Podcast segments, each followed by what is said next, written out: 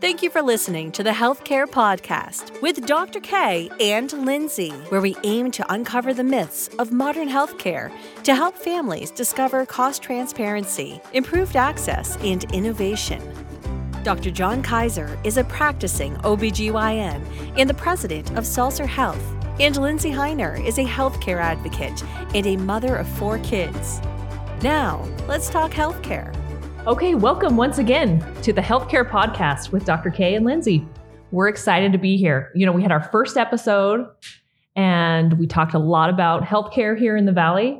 We talked a lot about the past of healthcare, talked about a lot about the future of healthcare, and talked through some of these transparency with costs and things like that. So there was there was a good discussion, right, Dr. I think K? it was great, and it's good to see you again, Lindsay. Yeah, so it's yeah. great to continue the conversation, I think. Absolutely. So I'm so excited about our guest that we have today. absolutely. We have a primary care physician with us today that you've worked with. Do you want to introduce our special yes. guest? So uh, I, it's my privilege to uh, talk today to one of the great family practice providers within our clinic who's been there for over 20 years, uh, Dr. Wendy Siegersma. Wendy, welcome. And, thank uh, you, John. And, and first, and I want to thank you for being with Saltzer for uh, for all of this time and providing all the great care to patients. It's it's really tremendous that we have at Saltzer so many great physicians like yourself uh, who have kept us going and kept the community as healthy as we possibly could through uh, through all the time. So, so thanks again. You're welcome, and and it's such a privilege to work with patients and in caring for them and and trying to make them healthy. Awesome. Yeah. So tell me, is that what what got you into medicine? When did you decide, you know, I want to be a doctor? I started thinking more about doing that when I was in high school. I was actually born with a club foot. I don't know if people know what that is, but it's um, Talipes equinovarus.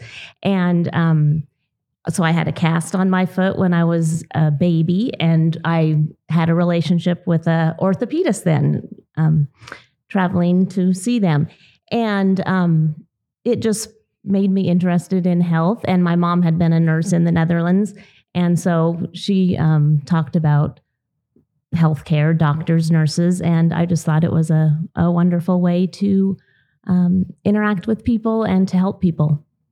Fantastic. So tell us more about your your background, your story. I mean, were you in the Netherlands and then you No, came? I was my parents were both um, born in the Netherlands and they were there during World War II. They were between the ages of 10 and 15.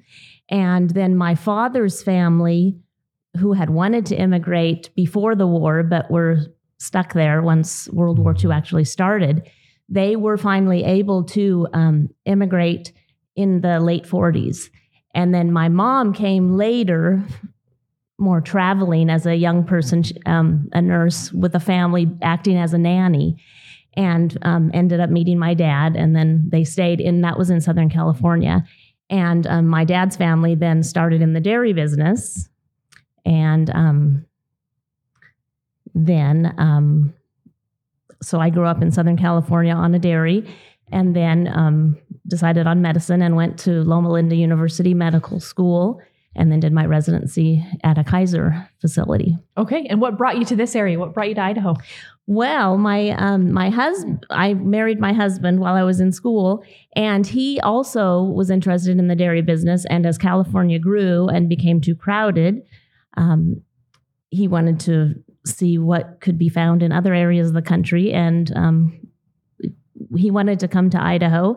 And so we came. And then later, my brother brought our family dairy up here. And so we're in partnership with there. So a dairy farming family. Yes. That's exciting. That's awesome. So, being in Idaho, what have been some of the favorite things here in the state that you've seen, or anything that's been surprising to you here in Idaho?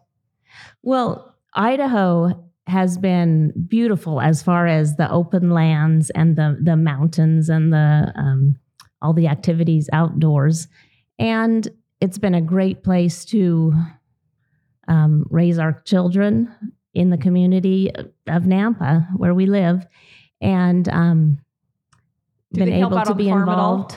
Yes, um, our our son now is working with my husband and um, family with the dairy. Um, they grew up sometimes working on the farm. Yeah. That's fantastic. That's great. I- Fantastic. I actually didn't know all that history. That's pretty impressive uh, on your background and stuff. So uh, you've been with Saltzer for how many years now? For um, 21 years. Yeah. What do- what would you say um, has been the you know the the challenges uh, as we've kind of moved through the 20 years of of our practice uh, in the Nampa community? Have you seen changes in the way you have to provide practice, or any any perspectives on on on on that part of your your life? You know, it has changed quite a bit. Um, when I started, we still did a lot of hospital work as Yeah. family practitioners, and I did. Um, I practiced um, OB. In fact, I, I did deliveries as part of family practice. Oh, yeah. And um, so I was thinking, as my kids were young, sometimes like going to rounds on the weekends or so, they would come with me to the hospital or or to the nursing homes when I had pretty cool. nursing home patients or you know that type of thing. Um, now I don't do the um, OB deliveries anymore, and and we don't do hospital work Right. much anymore. Um, it- it's changed to more using hospitalists, um, and so it's more office work. Um, and then we've also seen the changes um, with Saltzer um, a bu- changing partners. yeah, from a business perspective, it's been a lot a lot of yes, changes. and yes. Yeah, yeah. Well, and going to electronic medical records, um, that's really changed a lot. Yeah. And what about the fundamental relationship with the patients? that really has not changed so much. Yeah. Um, and that's been what's nice through some of the changes that are going on when you have the come into the room with the patient and you start you know seeing what they're there about talking about their health that has not changed as much. Um, there's still a lot of the same concerns although patients are somewhat more um, what should i say self-educated sometimes not in a correct way you know through the internet. So um, sometimes it's changing misconceptions instead of um, giving information So how do you build that doctor patient relationship? You know, how do how do you get there and build trust? it's definitely a process um, you know the first time someone comes in it's more um, you know a getting to know them um, finding their medical history finding their family history as far as medical um, care is concerned um, or medical problems and um, and then you know seeing them back again and um, you know year after year um, I think that's how that trust Yeah, so it's- is built. You get to know their family, right? I mean, you get to Right, know their full right. story, and that that's probably an important part of medical care. yes. Yeah. Yes. Yeah. So, what type of patients do you see in your clinic? Um, all ages. Um, Oh, really? as family practice, Yeah. yeah. you can see all ages. Um, when you know when I stopped doing obstetrics, that um, lessened the amount of babies you know I tend to see, but still, um, still all family ages. Lots of times, um, you know, some some kids will come when they're done with their pediatrician and start seeing a family practitioner. Then, um, Yeah. Well, you know, I've had four babies, and I always am Mhm. really, you know, good at regimented bringing them in for all their, you know, immunizations and all their regular scheduled appointments. But very good. I think maybe I'm not as good as I should be beyond that Mhm. point, you know, beyond my, you know, the baby phase. Mhm. You know, should people still be, you know, touching base with their primary care physician when it's, you know, at all stages? it's it's definitely a um, problem, I guess, that we see that once the children enter school, usually, and they're done with their first set of of immunizate, you know, first series of immunizations, that we don't see children um, as often for wellness visits. But it really is a good idea, and insurances are promoting that too. So I think you know it's it's a um, a good a good way to um, see if there are any medical problems that that aren't being you know uh, addressed or um, known about. Yeah.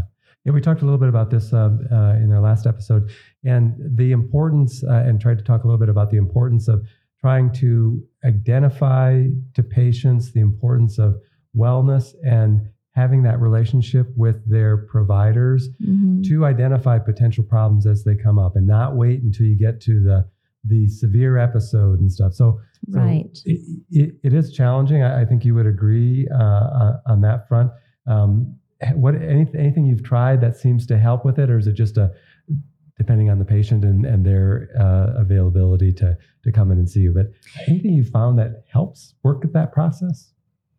trying to um, for myself and my medical assistant just to remind them to come the next Yeah. time again Yeah. um, and um, i know everyone is busy and parents are busy you know two jobs um, and kids are busy in school and so it is hard to find the time to bring them in for their wellness visits but i think that there's a, a lot of value that can come from them.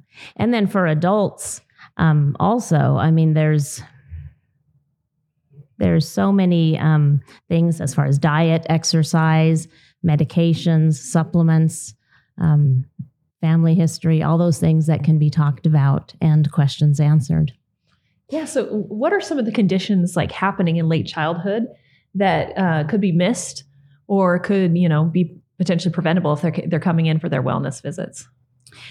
often um, kids like through school or um, or in family life they're just kind of shuffling along and and people are busy and they're not noticing some of the things that might be cropping up. And so sometimes um, obesity eating disorders um, lack of exercise possibly depression anxieties.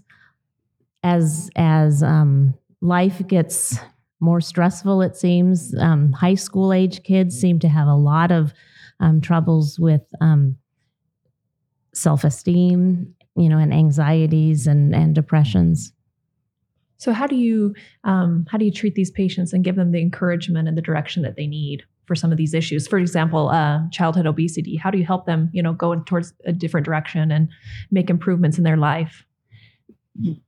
mostly it's it's not so much saying you're overweight you need to do something about it. But but trying to encourage um, healthy eating trying to encourage um, eating vegetables trying them again even though you didn't like them last time.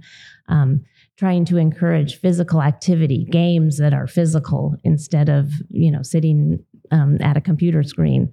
Um, you know just um, Yeah. trying to No, that brings up a point those- of as far as like screen time with kids and things like that. Is are do you have are there recommended amounts of screen time that kids should have? Is that something that we you know Yes, studied or thought about? Yes, Yeah. there's um, the recommended time is is less than an hour a day, well, and you know that that's Yeah. yeah, we're, we're all just kind of like yeah, that doesn't that doesn't achieve very much anymore, is it? But no. it, but it, but it's important uh, Mhm. to identify those things. As here's here's we know some of this uh, is detrimental if Right. you continue to expand that and having that conversation with parents and, and with the, the Mhm. children. Uh, that that's got to be very challenging for you.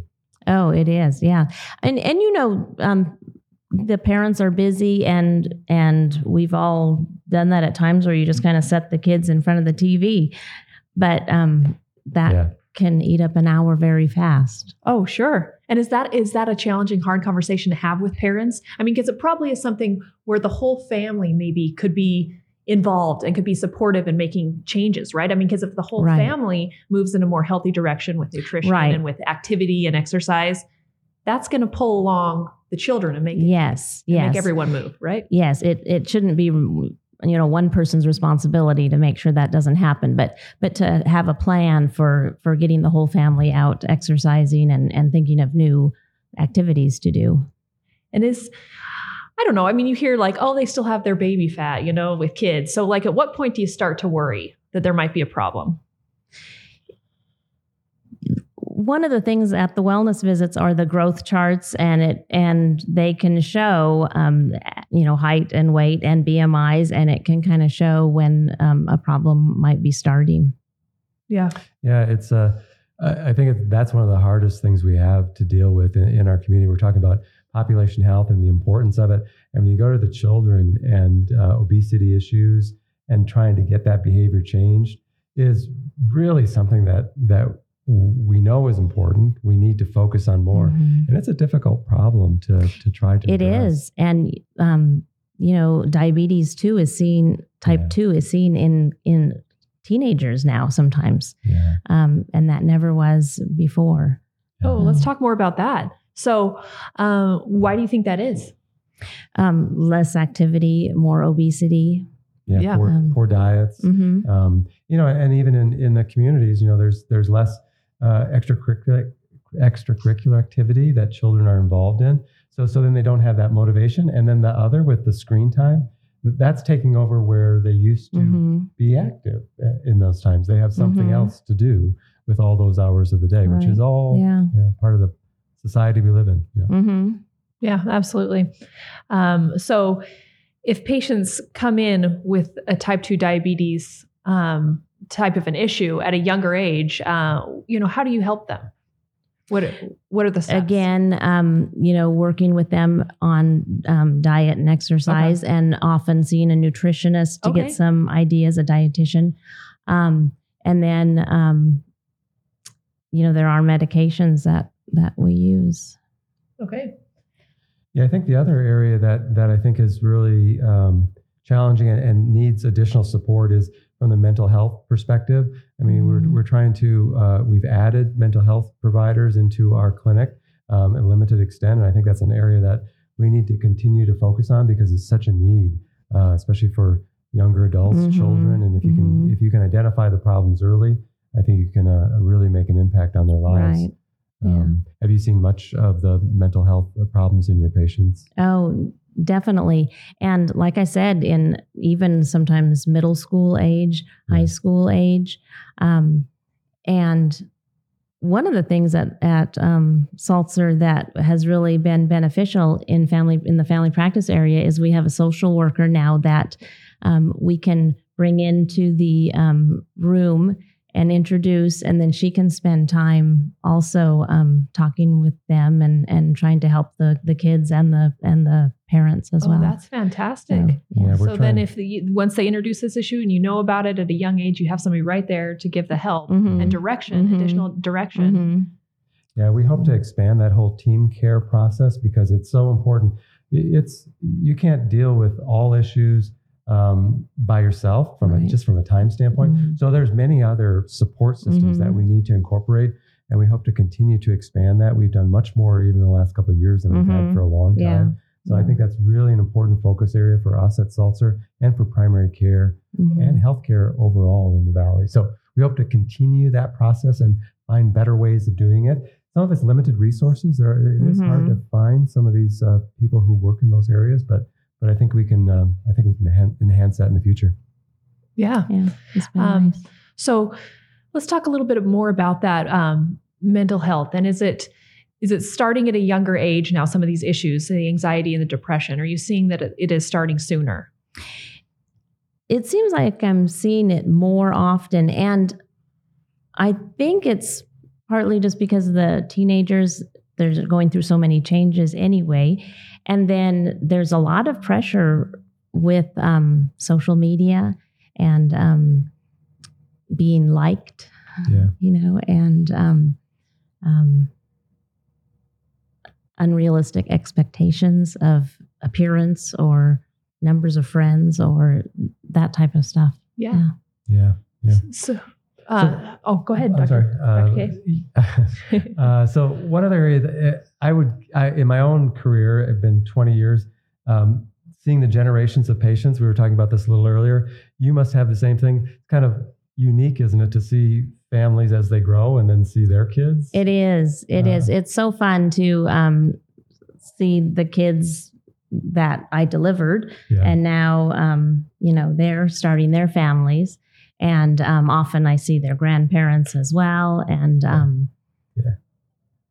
you know over the years I can think of just um, just some special people that that were my patients, you know, for a long time, and and um, well, and if they started with me in their, you know, late middle ages and then they go into their elderly years and and um, seeing them through declining health and and and dying even um, but seeing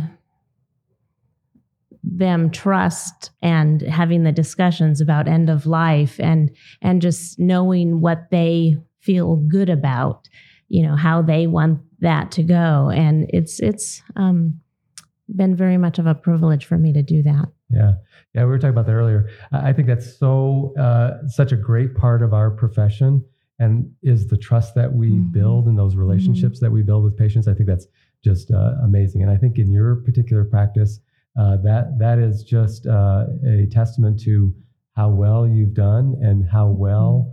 Uh, we treat patients at Saltzer, and caring for the generations has always been kind of a Mhm. theme that we have, and you get to Mhm. witness that firsthand. That's Yeah. pretty. That's pretty remarkable. Yeah, are there any That's right. stories that come to your mind as far as particular um, treatments that you've been able to really help someone or a particular patient? You know, a story that comes to mind that really just you know inspires you. Um, well, just sometimes, um, well, through that wellness visit or so, and the exam, and and you find something that's doesn't feel right, and you send, and they, you know, have a cancer that that um, they can get taken care of early. Um, um, Yeah, I think that I think those are the ones that are uh, in. I've had similar experiences. So so you're just doing a routine exam and you find something, and you're like, well, this isn't right, and they didn't Mhm. complain about it or anything. But then if no, you're, right. you're able to get them. Hey, you need to have this Mhm, testing done, mhm. and then you find something and you can treat it now Yeah. instead of five years later where they would not have survived. Right. So, so I think yeah. that's that's, That's pretty amazing. cool. Yeah. Yeah. that's pretty cool, Yeah, and really it's just does kind of emphasize the need Yes. to be checking in with your doctor Mhm. and to have that relationship. Yeah. And not that, you know, every type of cancer can we can we Right. find it early, unfortunately. Um, I think there's advances being made, but but there are some that um, the exam we can find. So Yeah. So, what are some other um, common things that you see coming through your clinic? oh backaches. Oh, really? yes. Um, and and really, I think most of that is um, just from our lack of exercise and okay. and sitting too much and you know and and doing things incorrectly so um So, what kind of recommendations do you give then? um i well i have handouts or i tell them to go to certain websites um for for exercises you know stretches ex- stretch, stretching exercises and um you know walking How much activity should we be getting each day for like an adult? Let's say somebody in their 30s, 40s, 50s, you know, what's the recommended amount of physical activity? About um, 30 minutes a day Okay. But if you don't have that, you know, to do it every day, you can do it longer. Um, some days, some people will do, um, you know, 15 minutes here, 15 minutes there. Um, there's even been found to be um, improvement with diabetes or trigly- triglyceride levels if you will walk for 15 minutes after a meal, you know, the meals. And so um, people can break it up or they can do it in bigger, um, bigger amounts, but about 30 minutes a day Okay. Um, yeah, and you mentioned, well, I, I think about you know exercise and how we're doing it. We want to have exercise. Does your does your posture and how in your form when you're doing exercise does that have an effect on back pain at all? Like your actual form when you're running, for example. Um, Like if you're there are over. correct. There are definitely correct ways to do it. Yeah. Um, and um, so Yeah, your I- your mother's adage of "stand up straight" is Yeah. very true. Right. I mean, this is just random, but I remember one time I actually got the gumption and did a long distance race. I did this Mhm. half marathon a few years ago.